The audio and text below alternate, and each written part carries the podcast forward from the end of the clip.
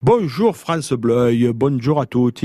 Comment vous vous sentez ? Le printemps, c'est le changement de saison. Le changement de saison, je ne sais pas vous, mais moi, il y a toujours un moment où je me sens vanné, sié ou vana, fatigué, même de rien faire.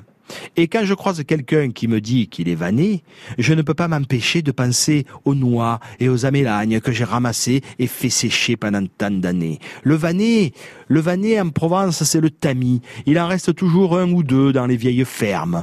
Ils n'ont plus trop d'utilité de nos jours. Ils sont un peu percés quand même, un peu troués. Mais avant, le vanné, il ne chômait pas.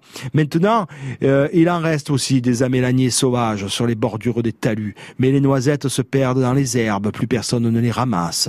Elles viennent d'où, nos noisettes qu'on consomme maintenant? De Turquie, d'Asie, de Petahouchnok, de Tatawine. Non, Tatawine, c'est au mi-temps du désert. Donc, il peut pas y avoir de noisetiers là-bas. Si, peut-être, bon. Si au moins elles venaient du nord de l'Italie, où se trouvent, paraît-il, les meilleures noisettes du monde. Louvané, c'est aussi la petite couverture pour le berceau. Hein. Et la vanne, ou banne, c'était aussi une couverture, ou toile, qui recouvrait la carriole, ou qui servait à faire une protection pour le soleil, pour un abri de fortune. Eh oui, c'était la vanne. La vanne, c'est aussi la petite blague maintenant. Bon.